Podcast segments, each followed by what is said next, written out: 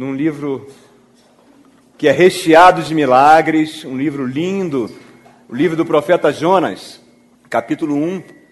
Vamos ler o capítulo inteiro, irmãos? A palavra do Senhor veio a Jonas, filho de Amitai, com esta ordem: Vá depressa à grande cidade de Nínive e pregue contra ela, porque a sua maldade subiu até a minha presença.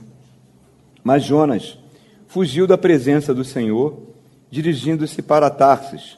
Desceu à cidade de Jope, onde encontrou um navio que se destinava àquele porto. Depois de pagar a passagem, embarcou para Tarsis, para fugir do Senhor. O Senhor, porém, fez soprar um forte vento sobre o mar, e caiu uma tempestade tão violenta que o barco ameaçava arrebentar-se. Todos os marinheiros ficaram com medo, e cada um clamava ao seu próprio Deus. E atiraram as cargas ao mar para tornar o navio mais leve. Enquanto isso, Jonas que tinha descido ao porão e se deitara, dormia profundamente. O capitão dirigiu-se a ele e disse: Como você pode ficar aí dormindo? Levante-se e clame ao seu Deus. Talvez ele tenha piedade de nós e não morramos. Então os marinheiros combinaram entre si: Vamos lançar sortes para descobrir quem é o responsável por essa desgraça que se abateu sobre nós. Lançaram sortes e a sorte caiu sobre Jonas.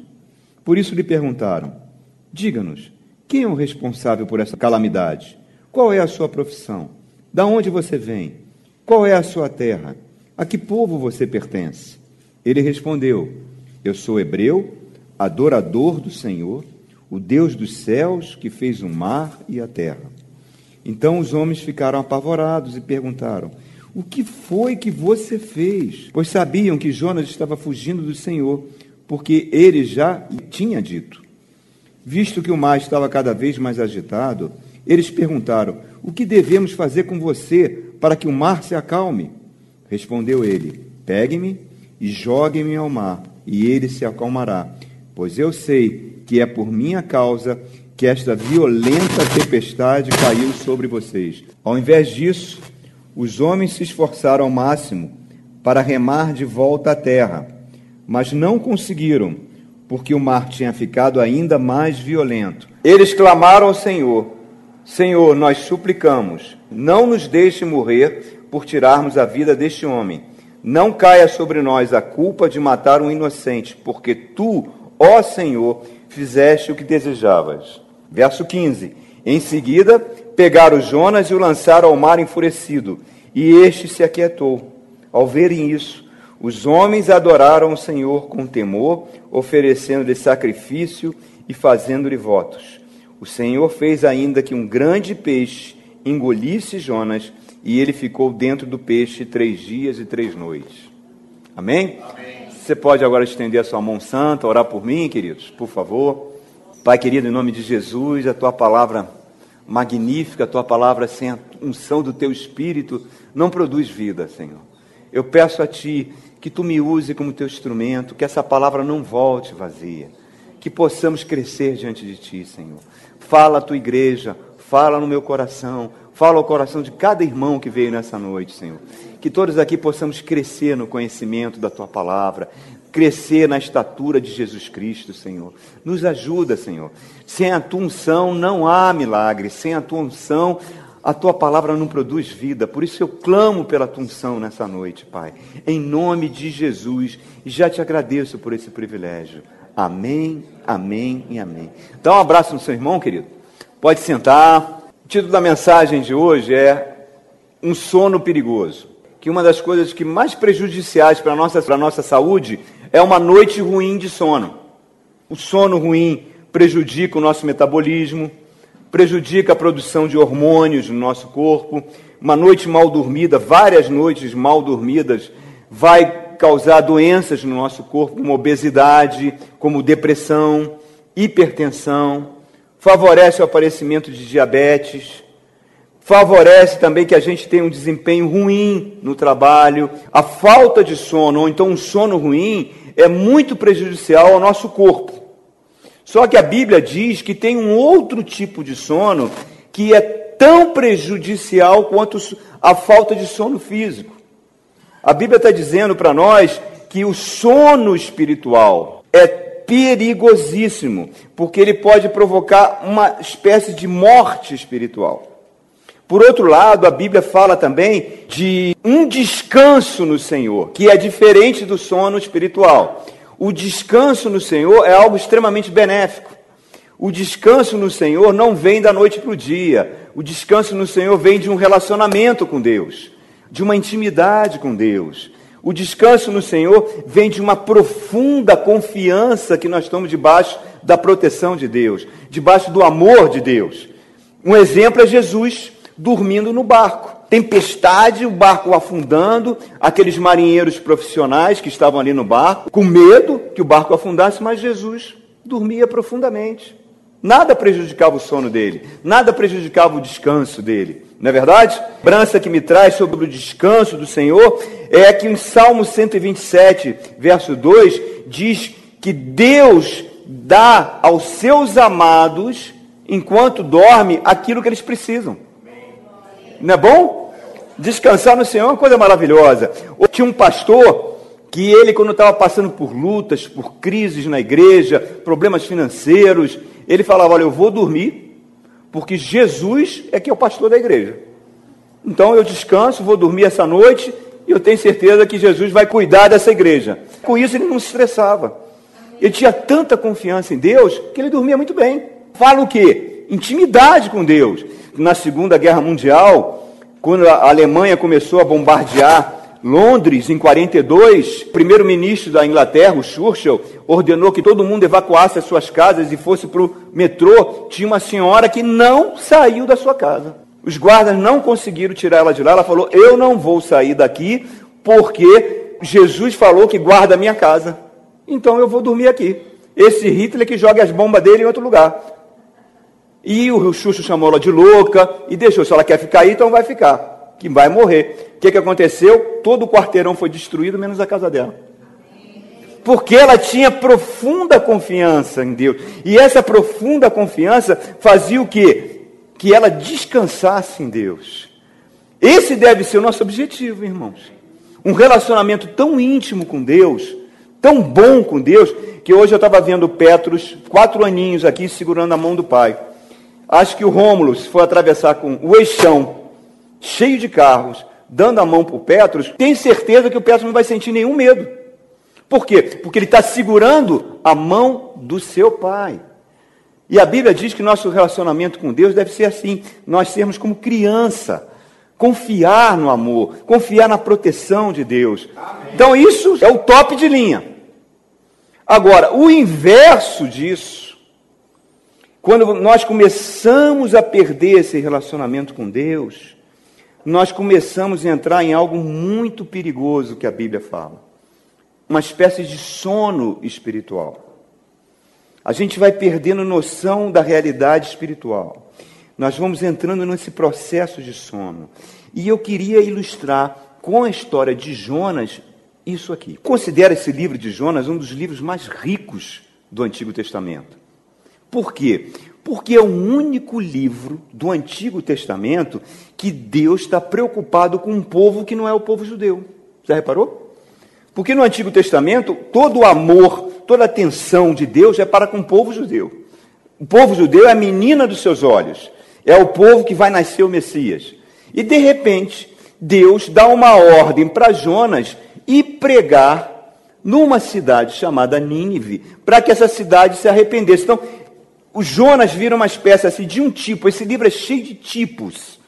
E o tipo que está mostrando aqui é como se o Jonas fosse um apóstolo de Cristo, indo para uma cidade pagã falar de arrependimento de pecados, falar de salvação de Deus, para cumprir a promessa que foi dada a Abraão, que Abraão seria o pai de todas as nações. Então o Evangelho fez isso, o Evangelho levou Deus para todas as nações. E esse livro de Jonas é isso que está acontecendo ele recebe uma ordem para se dirigir à cidade de Nínive.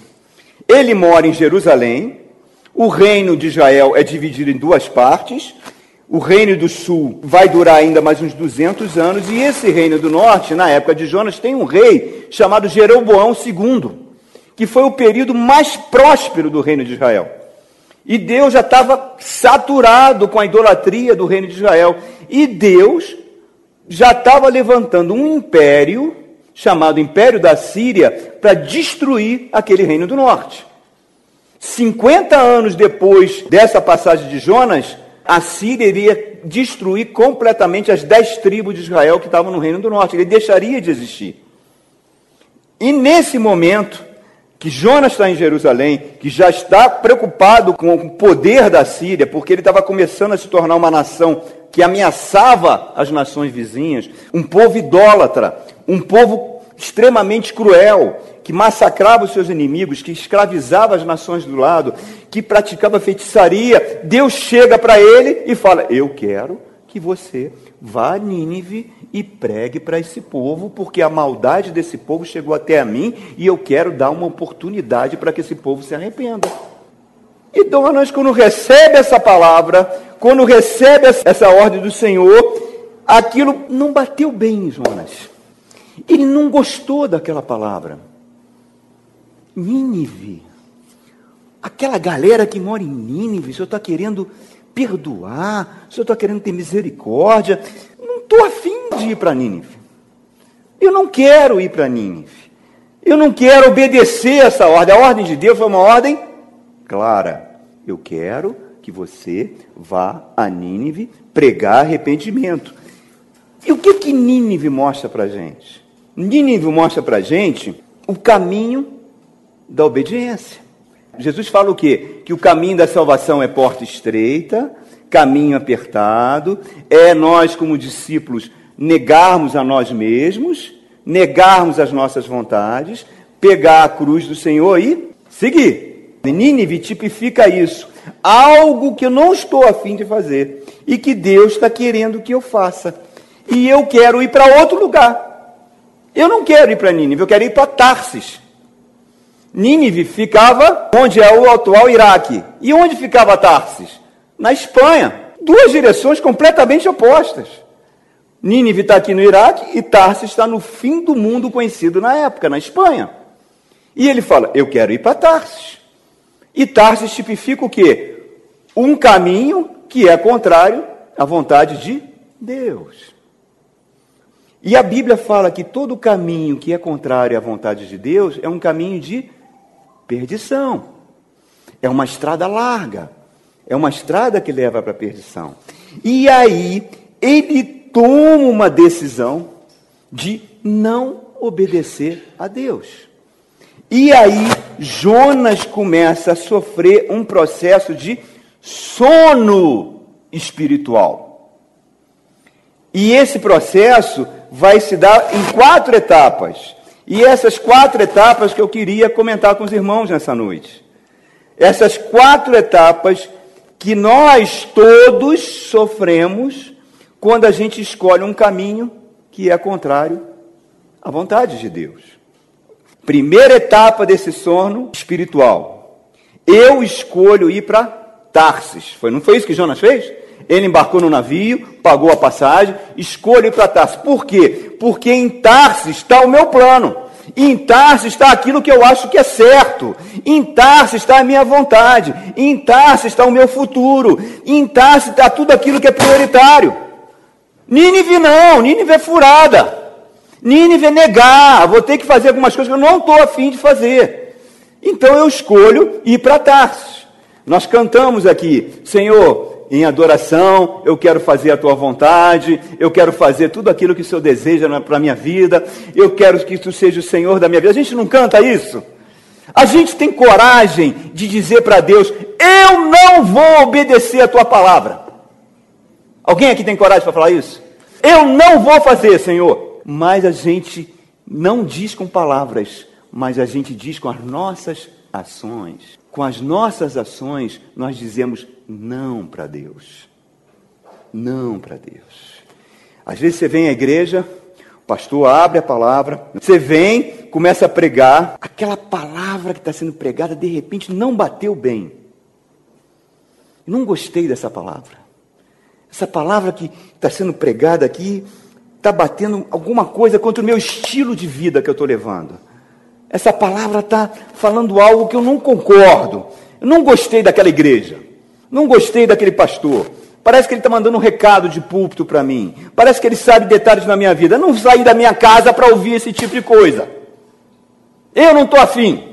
Vou embora. Vou embora dessa igreja. Vou para outro lugar. Eu não estou aqui para isso. Por quê? Porque aquela palavra está contrariando um estilo de vida que eu estou adotando.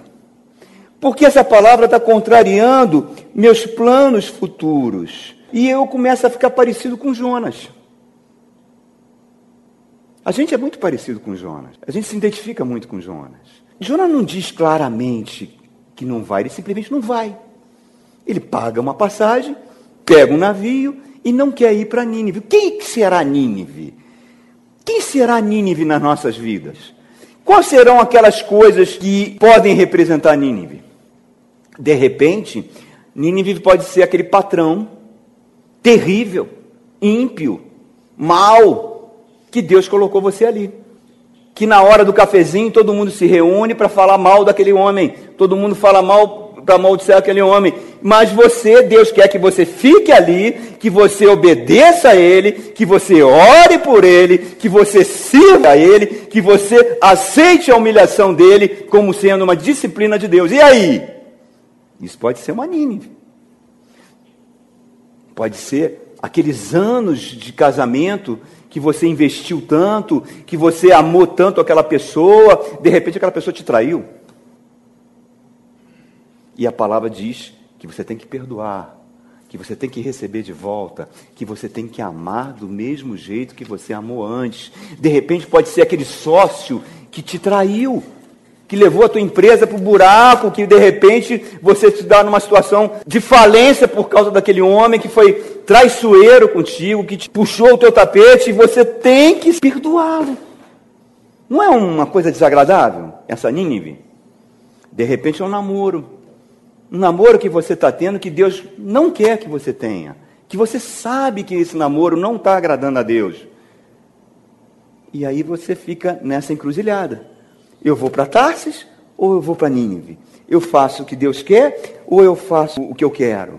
De repente a tua Nínive pode ser o hábito que você tem, que você adquiriu, sabe lá Deus como, de falar o que pensa na hora que quem, não importa o que a pessoa vai, vai interpretar do que você está falando. Deu na minha cabeça, eu falo o que eu quero, eu digo, não importa se a pessoa vai ficar machucada, se vai ser ferida pela sua grosseria, pelas suas atitudes. De repente, uma Nínive é você gerenciar um dinheiro que Deus não te deu. Que você sabe que aquele dinheiro não é um dinheiro correto, não é um dinheiro honesto. Irmão, a lista é infinita. Se eu começar a falar aqui de Nínive, vamos ficar a noite toda dando centenas de exemplos. Então, ir a Nínive significa o quê? Eu obedecer à palavra de Deus e frear na minha vida tudo aquilo que está trazendo uma razão de desobediência. Está contra a vontade de Deus, mesmo que seja injusto, mesmo que eu tenha prejuízos, mesmo que eu tenha que pagar o preço. Aquilo que a Bíblia fala em Romanos capítulo 8, a Bíblia fala que existe dois pendores, duas inclinações: o pendor da carne e o pendor do espírito. O pendor da carne, o que, que é? É o pendor da Tarsis, de ir a Tarsis, de fazer o que eu quero, o que importa é o meu bem-estar, o que importa é o meu prazer, o que importa é a minha alegria. E o pendor de Nínive é o pendor do espírito, é o pendor da obediência. Que, que a palavra fala? Que o pendor da carne traz morte. Não morte física, morte espiritual, que é pior ainda. O pendor da carne é inimizade contra Deus, porque não está sujeito à lei de Deus e nem pode estar. Então, na nossa vida, querido, nós vamos estar sempre numa encruzilhada. Ou eu vou para Nínive, que é caminho estreito, é fazer algo que muitas vezes eu não estou afim de fazer, mas que Deus diz que é para eu fazer, ou eu ir para Tarsis, porque ali tem as oportunidades. De repente, ali eu vou casar. De repente eu vou casar com aquele homem, ele não é crente, mas ele é um homem educado, tem um bom salário. Quem sabe depois Deus muda ele? Quem sabe depois ele se converte. Vou para essa direção. Ah, de repente, essa Tarsis é você ter aquele bando de amigos que você gosta tanto da companhia deles, mas que eles não gostam de igreja. Não gostam do pessoal da igreja, acha o pessoal da igreja careta, o pessoal não bebe, não fuma, o pessoal diferente, e você sente mais prazer na companhia dessas pessoas que na companhia dos irmãos. De repente, essa Tarsis pode ser um colega de trabalho que é mais atencioso que o seu marido, mais gentil que o seu marido. Seu marido não te elogia há muito tempo, ó, você não ouve um elogio dele.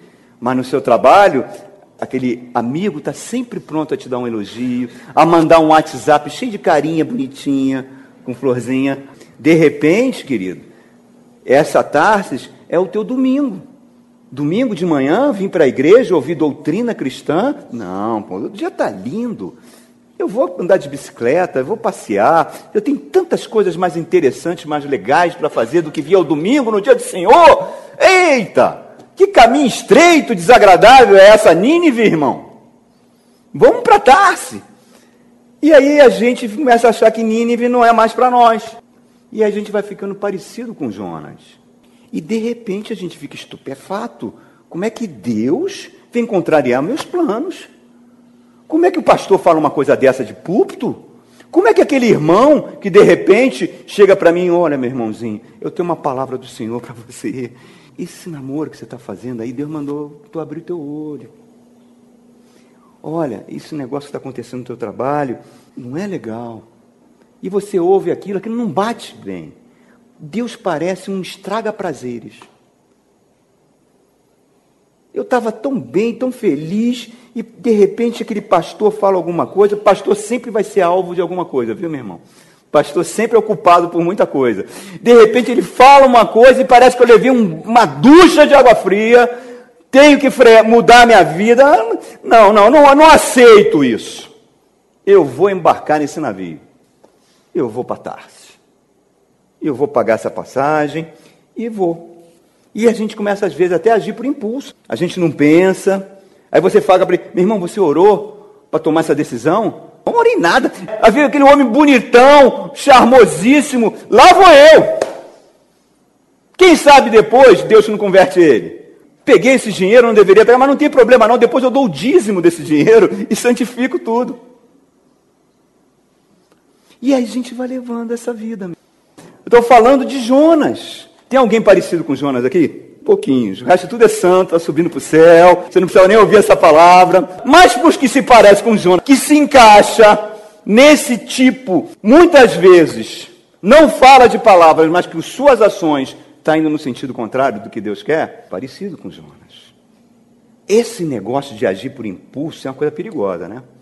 Porque às vezes você abre a boca, fala umas palavras, machuca a pessoa, machuca a pessoa da sua família, e você fala: não, lá em casa todo mundo é assim. Minha mãe era assim, meu pai era assim, e eu sou assim também.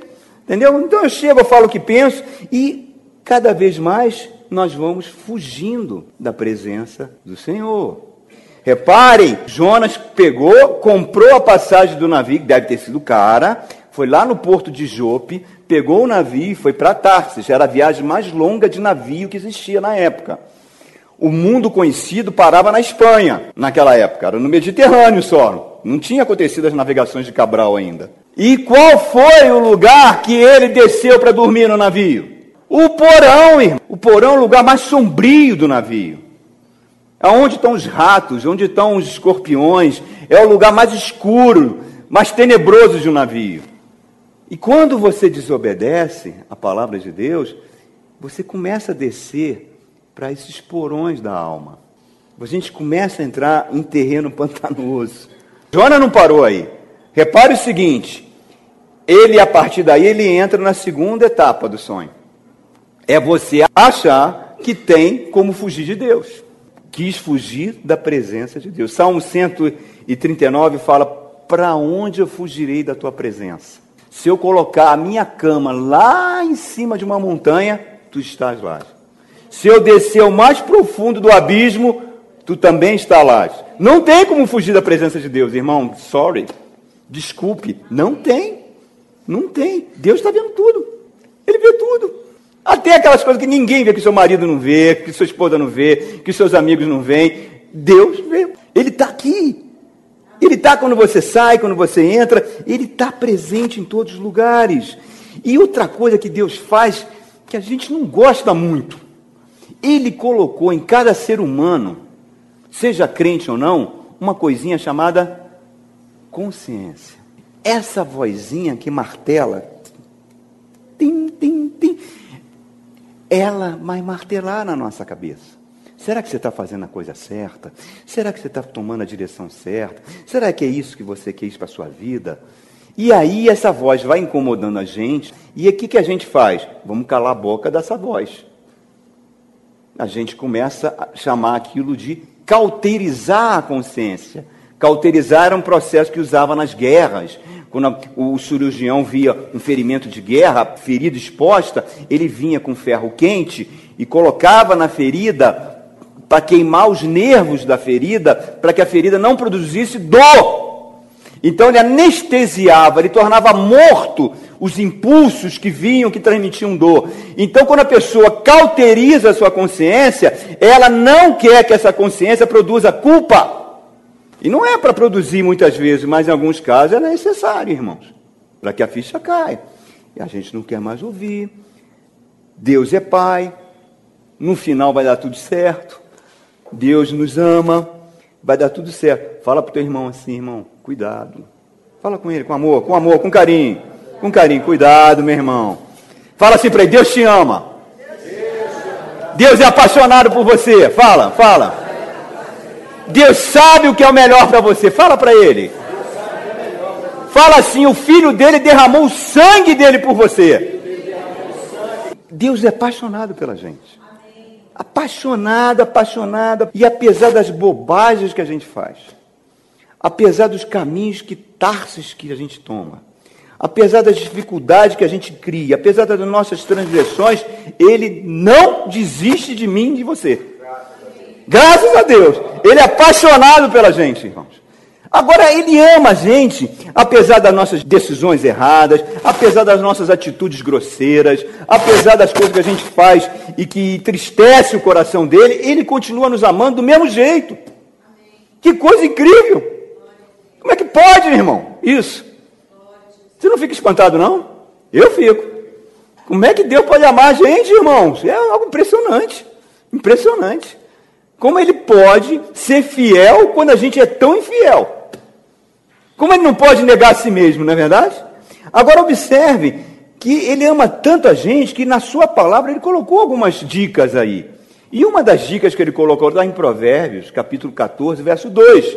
Ele fala: Os caminhos do homem podem parecer caminhos bons, mas darão em morte. Deus sabe que essa Tarsis que você está escolhendo vai trazer morte. Deus sabe que essas decisões que você está tomando vão trazer dor, vão trazer sofrimento, e ele não ama a gente? Você acha que ele vai ficar de braço cruzado? Você acha que ele vai ficar lá de cima, olhando, ih, meu filhinho, tomou essa decisão, lá vai ele, lá vai ele. Você acha que ele vai deixar correr frouxo? Ele vai interferir, irmãos. Sempre vai interferir. Para o nosso bem. Que se ele não fizer isso, a gente tornaria o caldo. Ele tem que interferir. Por quê? Porque as tarses que a gente escolhe está cheia, impregnada de soberba, impregnada de nariz alto. Eu sei o que estou fazendo.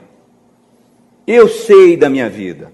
Eu controlo a minha vida. Eu vou fazer isso. E Deus está olhando, meu filho, se você continuar, sua família vai ser destruída. Meu filho, se você continuar, você vai perder o emprego. Minha filha, se você casar com esse homem, naquela festa de casamento vai ser tão bonito, aquele buffet maravilhoso, aquela orquestra tocando, aquelas pessoas cantando, você gastou uma fortuna, fechou um salão de festa caro, aquela noite mágica, aquela noite maravilhosa, mas daqui a dois anos você vai parecer que envelheceu 50 com esse homem que você vai casar. Ele vai ter que interferir. Algo tem que acontecer. Porque Deus sabe que se a gente continuar nesse caminho de Tarsis, nós estamos entrando numa furada. Não tem chance para dar certo. Deus sabe todos os teus sonhos, tudo que você aspira, tudo que você deseja na vida, Deus sabe. Muitos desses sonhos, eu posso dizer quase que a totalidade desses sonhos, foi Ele que colocou.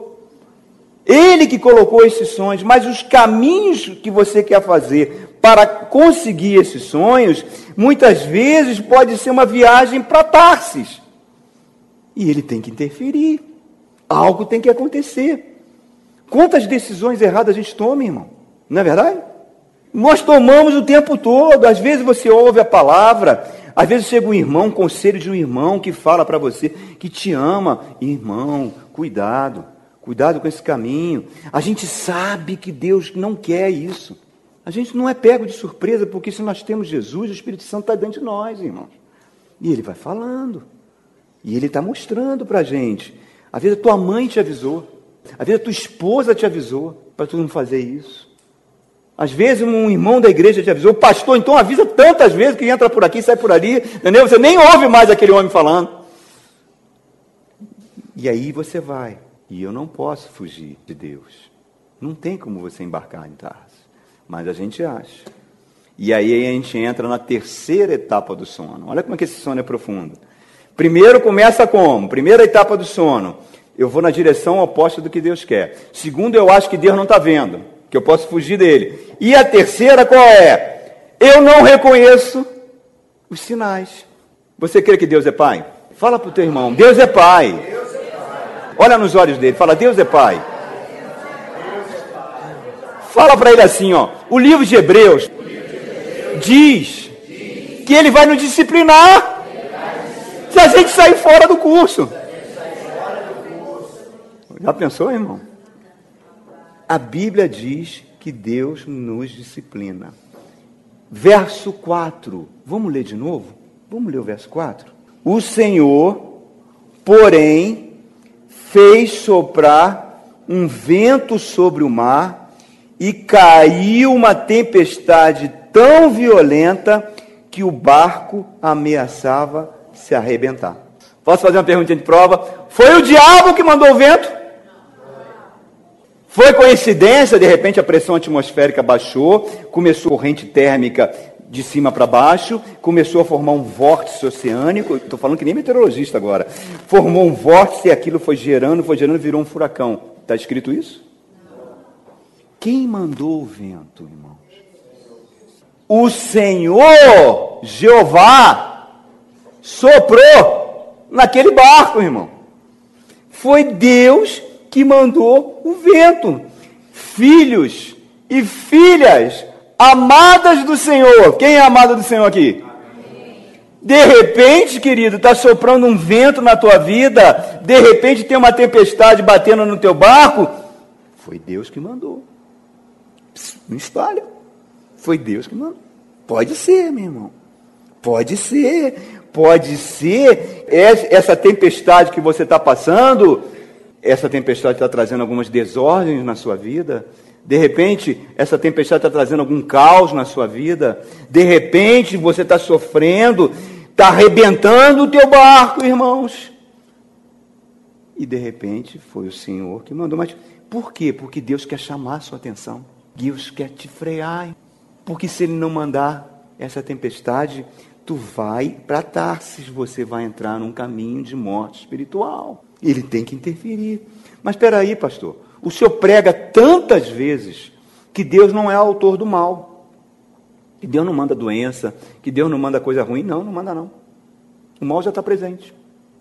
O que acontece é que ele tem um mãozão, diz que a mão dele envolve todos os planetas. E ele pega esse mãozão e coloca sobre a tua vida. Aí de repente ele faz assim, ó, tim, levanta um pouquinho só o dedinho dele, para que aquele vento entre e balance o seu barco. E faça esse barco balançar. Não vai te matar, não vai te destruir, porque Deus não vai permitir. Mas tu vai vomitar muito, tu vai enjoar, tu vai clamar, tu vai chorar, tu vai sofrer durante algum tempo, se você insistir nesse caminho de Tarsos. Lembra do filho pródigo? O filho pródigo chegou para o pai, passa a tua grana aí, Senhor. Quero a herança você não morre, você está sempre saudável, então quero essa herança antecipada. E ele vai, gasta tudo, torra tudo, a Bíblia diz que ele torrou todo o dinheiro com uma vida totalmente prostituída. Aí o que, que acontece com a economia do país lá? Quebrou. Deus mandou um vento para a economia por causa dele. Por causa daquele homem, Deus mandou um vento e quebrou a economia do país. Aí ele vai parar lá nos porcos. E quando ele está vendo que nem comida de porco ele conseguia, a ficha cai. Pequei contra o Pai, pequei contra os céus. Se Deus não mandar certas tempestades, irmãos, para sacudir o nosso barco, a gente vai embora para Tarsis. Qual é o barco que você confia? O que, que você coloca a sua confiança? De repente, o, o dinheiro que você tem pode ser o teu barco. De repente, esse emprego público maravilhoso, salário altíssimo, num governo aí que está tentando fechar a torneira, você acha que pode esse governo continuar durante muito tempo e nunca quebrar? Nunca quebrar, vai ter aumento para isso, aumento para aquilo, e o governo não tem nem como pagar esses aumentos, mas as classes sociais não param de, de exigir seus aumentos. É essa a tua confiança? É confiança, de repente, na sua inteligência, é confiança na sua saúde, você não fica nem resfriado. Nunca ficou nem resfriado. Na sua beleza. Eu passo por isso. Você não sabe em que, que você coloca a sua confiança. O que, que aconteceu aqui? Jonas estava, eu vou dormir, estou de dentro desse barco, nada vai acontecer e o barco virou. O que, que fizeram com Jonas? Jogaram na água. Por que, que Jonas não morreu? Ele foi engolido por quem? Quem mandou o peixe, a baleia engolir Jonas? Foi Deus. Ficou três dias dentro, dentro daquela gosma, lá naquela gosma da baleia, naquela escuridão. Quer dizer, ele sai de uma situação e cai em outra, meu irmão. Até a ficha cair. Enquanto a ficha não cair, o barco vai balançar. O barco vai balançar. Eu nunca me esqueço, é, eu estava como professor da escola bíblica e era obreiro e tinha ido a diácono numa igreja. E veio o bispo da denominação, o bispo principal da denominação. E todo mundo tinha muito receio de, desse bispo, porque ele era muito brabo, muito brabo. E às vezes ele brigava com, com outros bispos que que eram amigos de infância dele, meu irmão. E o pau comia, eles ficavam sem falar, então todo mundo pisava em ovos para falar com ele. Então ele reuniu a igreja, a igreja tinha pouquinhas pessoas, mais ou menos metade daqui para lá. A igreja devia ter uns três bancos só. Aquele pouquinho de gente falou: Olha, pessoal, vem aqui porque eu quero a oração. O diabo entrou na minha vida, o diabo está destruindo minha família, está destruindo a minha vida profissional eu fui um homem muito rico, eu tinha um escritório de advocacia, eu atendi muitos políticos daqui, dessa, dessa cidade, desse estado, fiquei muito rico e depois o Senhor me resgatou, mas eu continuei com o meu escritório de advocacia, ganhando muito dinheiro com esse escritório. Fomos organizando a igreja, a igreja cresceu, a igreja. E agora, há pouco tempo, veio uma pessoa lá de Alagoas, uma pessoa de uma família muito rica de Alagoas, e pediu para defender a causa. E eu entrei nessa defesa da causa. Durante eu fui vendo que eu entrei numa furada, que aquela família que eu estava defendendo estava extremamente com problemas de corrupção tão sérios, e eles, para se livrar, disseram que os meus conselhos é que estavam errados. Eu, que era advogado da defesa, de repente, virei réu desse processo. E agora estão difamando a igreja. E eu não aceito isso. E vamos orar. E começou o fogo comer ali naquelas pessoas. Diabo, tu tá amarrado, não sei o que, tá debaixo dos nossos pés. E aquele clamor, gente amarrando. E eu lá atrás, de repente, eu ouço uma voz. Ele chega e fala assim: Diz para ele que não foi diabo, não. Vai lá para ele e diz que fui eu que estou fazendo isso com a vida dele. Eu mandei o peixe para engolir ele, para ele largar essa vida de envolvimento com política e envolvimento com esse tipo de pessoas se dedicar à igreja. Diz lá o recado. Que reunião correndo, fogo caindo, aí o fogo já estava caindo, todo mundo falando em língua, né? Aí eu cheguei para ele, oi bicho, tudo bem? Ele falou, ô meu filho, o que, que houve, tudo bem? Eu cheio de dedo, irmão. Como foi difícil falar isso? Cheguei, bispo, olha, tem um recadinho aí de Jeová. é, meu filho, fala! E ele ficou assim, mais ou menos, o nariz dele é um palmo do meu. Fala, meu filho! Não foi o diabo, não. Foi Deus. E falou que o senhor abandonou a igreja. O Senhor deixou a igreja com outras pessoas para preocupar só em ganhar grana. E que agora Ele está sacudindo você, botou você no peixe para te engolir, enquanto você não cair a tua ficha. Não cair a tua ficha, tu pedir perdão e voltar para a igreja, e abandonar e fechar esse escritório de advocacia, o couro vai comer na tua vida. Eu falei isso, meu irmão, foi difícil. Ele é um palmo olhando para mim assim. E eu vi o lábio dele tremendo assim. De repente, um, o olho dele encheu d'água. Ele falou: Deus falou. Deus manda os peixes, meu irmão. Deus manda, Deus balança. Muito crente, se não tiver uma tempestade na vida dele, muito crente, se não tiver um peixe para engolir ele, muito crente, se não tiver o barco afundado, ele vai morrer. Uma morte espiritual e pode descer para o inferno. Inferno não é brincadeira. Jesus falou mais do inferno do que do reino de Deus. Ah, eu sou crente, sou salvo para sempre. Irmão, cuidado com essas doutrinas. Última etapa do sono de Jonas. Estão gostando da mensagem? Última etapa do sono de Jonas. Todo mundo, eu me empolgo, até o microfone vibra junto.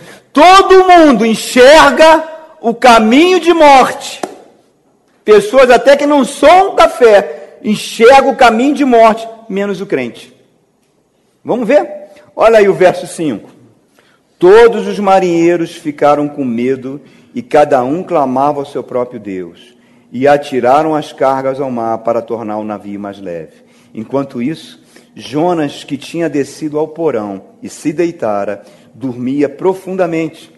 O capitão dirigiu-se a ele e disse: Como você pode ficar aí dormindo? Levante-se, clame ao seu Deus. Talvez ele tenha piedade de nós e não morramos. Então os marinheiros combinaram entre si: vamos lançar sorte para descobrir quem é o responsável por essa desgraça que se abateu sobre nós. E lançaram sorte, a sorte caiu sobre quem?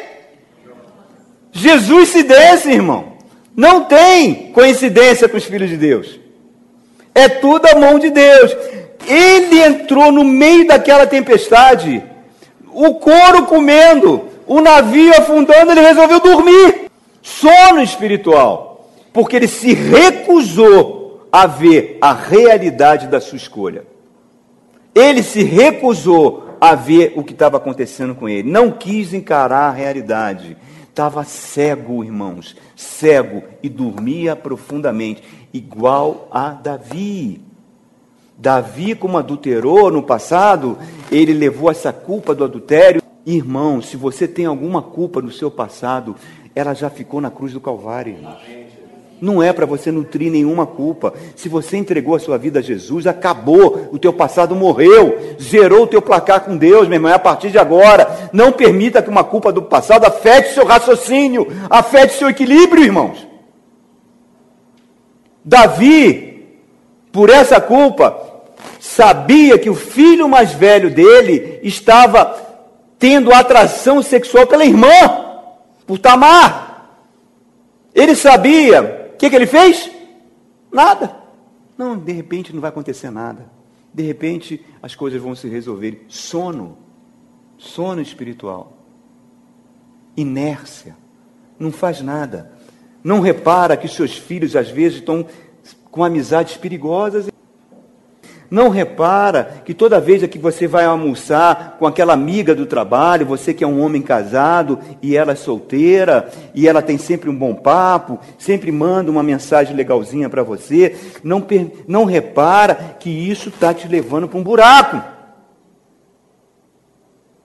Agora observem, queridos, o mestre do navio, Chega para Jonas e o que, que ele fala? Acorda, acorda, clama pelo teu Deus, clama pelo teu Deus, entra, está acontecendo isso contigo, clama. O mestre é um tipo de Espírito Santo. Clama pelo teu Deus, você não está percebendo os sinais, você não está percebendo que o seu casamento está afundando. Você não está percebendo que teus filhos estão se desviando. Você não está percebendo, olha os sinais, invoca o teu Deus, busca o teu Deus, mas você não vai mais aos cultos. Você não tem mais prazer nas coisas de Deus. Você não ora mais. Você não busca mais a presença de Deus. Tudo é prioritário na tua vida, menos Deus. Que sono. Você não tem mais prazer de ir à igreja. Você prefere as amizades do mundo que as amizades dos irmãos da igreja? Agora observe a série de milagres. Eles lançam a sorte e a sorte cai para Jonas. Tinha pelo menos umas 200 pessoas naquele navio. E a sorte caiu para Jonas. Quando os marinheiros, que eram, entre aspas, ímpios, não seguiam Deus de Israel, os marinheiros falam, por isso perguntaram: quem é você? Quem é o responsável por essa calamidade? Qual é a tua profissão? De onde você vem? Qual é a sua terra? Qual é o povo que você pertence? O que, que Jonas fala? Eu sou hebreu. Eu sou um profeta de Deus. Eu adoro o Deus que fez os céus e a terra. Qual é a reação dele? Tu tá maluco? Tu tá maluco? Olha só, meu querido, tu tá maluco? Olha o que, que tu fez. Olha o que você fez. Todo mundo enxerga o abismo que o crente está entrando, menos o crente. Até as pessoas que são de fora, que não tem nenhum compromisso com Deus, olha para a tua vida e fala: meu irmão, você é crente? Não parece, não parece crente. Você nasceu de novo? Você é nova criatura? Tem certeza que você é comprado pelo sangue de Jesus? O que, que você está fazendo, meu filho? O que está acontecendo contigo? Sono, querido, igual de Sansão. Na Bíblia, no Antigo Testamento, foi a manifestação mais visível da unção do Espírito Santo sobre o ser humano. Sansão, consagrado desde o nascimento, Nazireu. O que, que acontece com Sansão? Começa a ficar cheio do poder de Deus, cheio da força de Deus, ninguém podia destruí-lo. O que, que acontece? Começa a namorar as meninas da Filisteia. A mãe fala: Meu filho, tanta moça na igreja que tem temor de ti, por que tu vai namorar essas moças no mundo?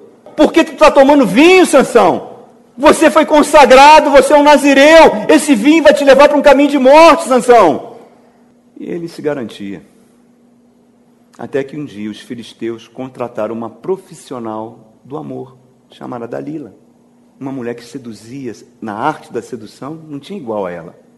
O que, que ela faz com Sansão? Bota ele para dormir. E quando ele dorme, ela corta o cabelo de Sansão. E ele vira um palhaço cego, inútil, vira o alvo de deboche. O sal, quando perde o sabor, para nada mais serve a não ser a ser pisado pelos homens. Cuidado, cuidado. Às vezes a gente está insistindo no erro. A gente tem raiva do conselho do irmão. A gente tem raiva daquele pastor chato que só fala essas coisas. E cuidado, cuidado com essa sirigaita. Cuidado com esse colega que só te elogia. Você está dormindo, querido. Você está desligado de Deus. Você não tem prazer mais com as coisas de Deus. Você não ama mais as coisas de Deus. E os marinheiros perguntam: quem é esse? Você é crente. Couro comendo. Jonas não invocava mais a Deus. Não tenha vergonha da tua fé. Não tenha vergonha de dizer que é crente para os teus amigos. Não tenha vergonha, porque Jesus fala: aquele que me negar diante dos homens, eu vou negá-lo diante dos anjos do meu Pai. O sono espiritual leva você a se fazer de vítima. Todo mundo está contra mim. Esse mar está contra mim. Esse barco está contra mim. Esse peixe maluco chegou está contra mim. Todo mundo é culpado pela tua decisão, menos Jonas. A gente culpa todo mundo pelas escolhas que a gente fez. Eu sou assim porque minha mãe fez isso comigo na infância. Eu sou assado porque meu pai me oprimiu nisso. Passado ficou na cruz, querido. Você agora é nova criatura. Você agora tem o Espírito Santo. Deus investiu profundamente em você. Não justifica.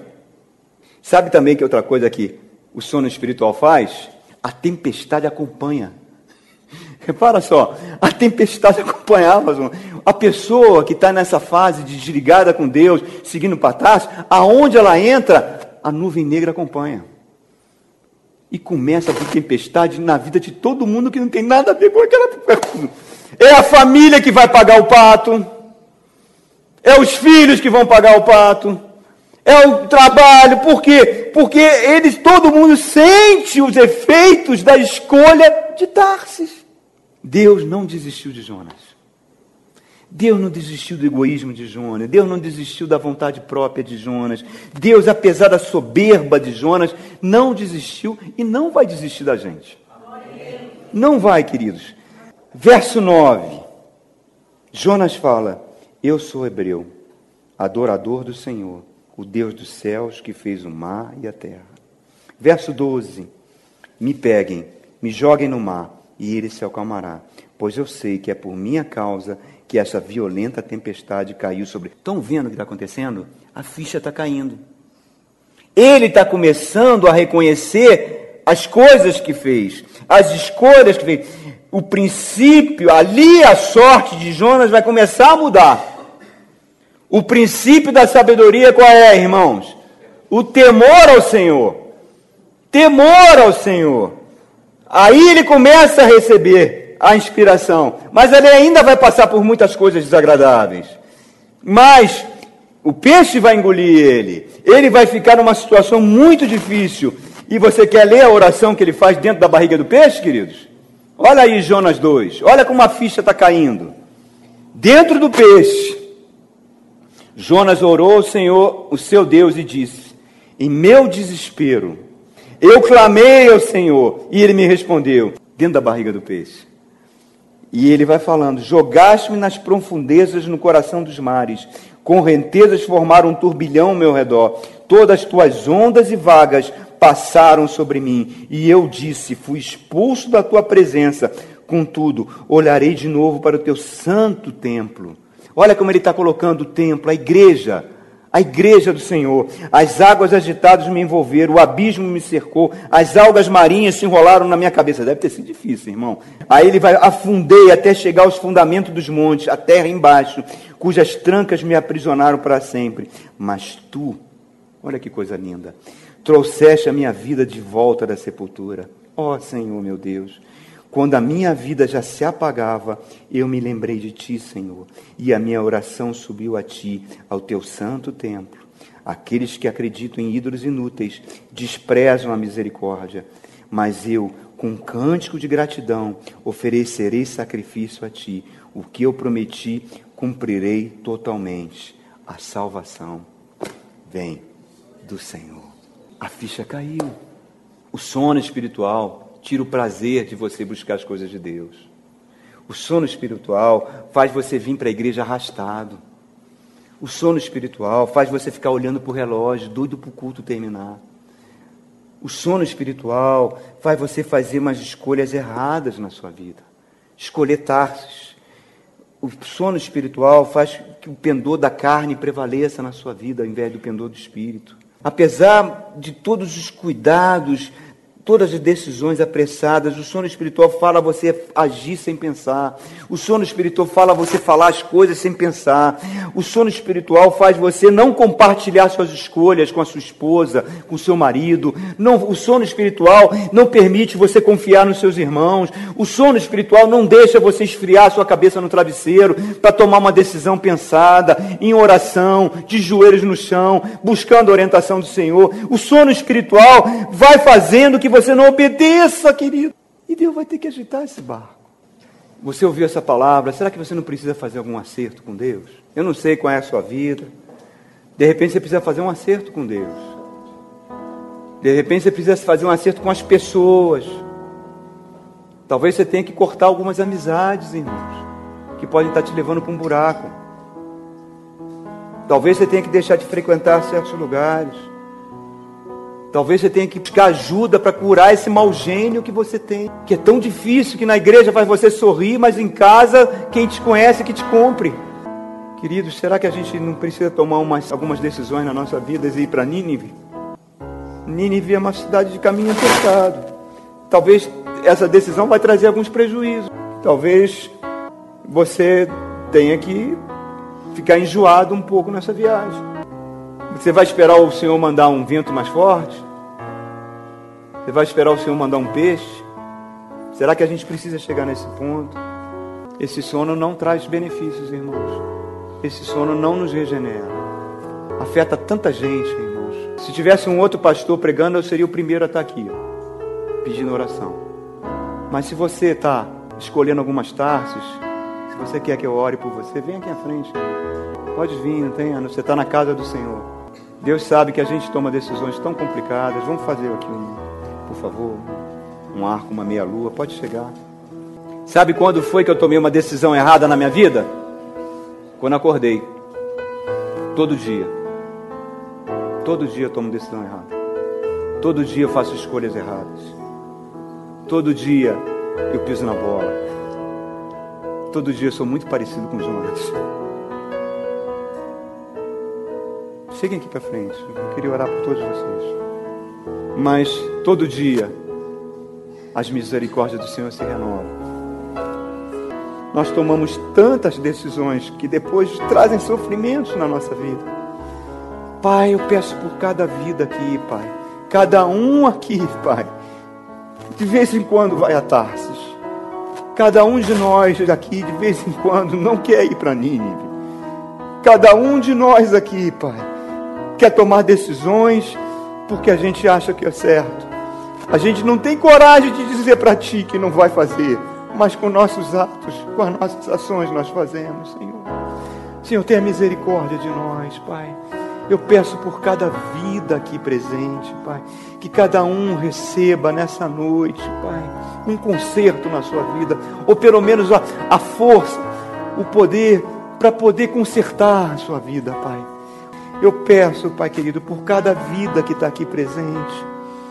Às vezes é uma palavra que a gente fala para um, um pai, às vezes é uma palavra que a gente fala para uma mãe, às vezes é uma palavra que a gente fala para um irmão, às vezes é para o nosso marido, para a nossa esposa, às vezes a gente, lá no comportamento no trabalho, a gente não tem uma atitude que ninguém sabe que a gente é crente.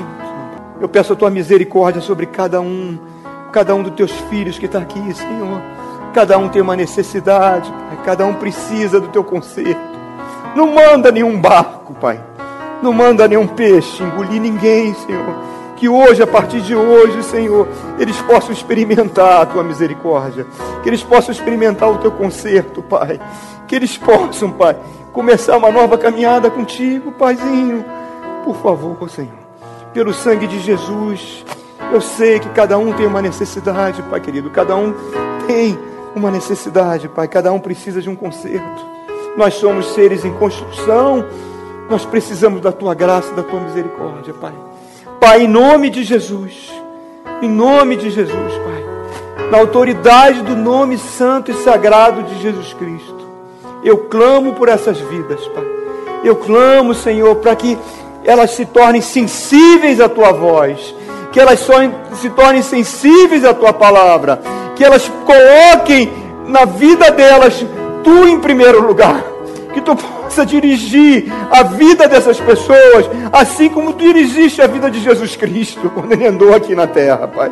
Oh, Pai, que cada um, cada um coloque aquilo que o apóstolo Paulo falou: não sou mais eu que vivo, é Cristo que vive em mim. Oh, Pai querido, faz um conserto nessas vidas, Pai. Eu te peço pela tua misericórdia, Pai. Eu peço agora pela tua unção. Eu creio que tu marcou o um encontro com essas vidas nessa noite. Elas não estão aqui por acaso. Elas precisavam ouvir essa palavra. E eu peço agora, Pai querido, que a partir de hoje essa palavra seja um marco na vida delas, Pai. E eu te agradeço, Pai, pelo que tu vai fazer, pela tua infinita misericórdia na vida de cada um desses irmãos, Pai. Amém, amém e amém. Irmão, receba do Senhor o conserto na sua vida. Creia nisso pela fé. Que o amor de Deus Pai, que a graça, a graça salvadora do nosso Senhor Jesus e a presença do Espírito Santo de Deus seja sobre todos nós, irmãos. Que vocês tenham uma semana maravilhosa, abençoada. Vão em paz, que o Senhor vos abençoe. Amém? Dá um último abraço, último abraço para o seu irmão.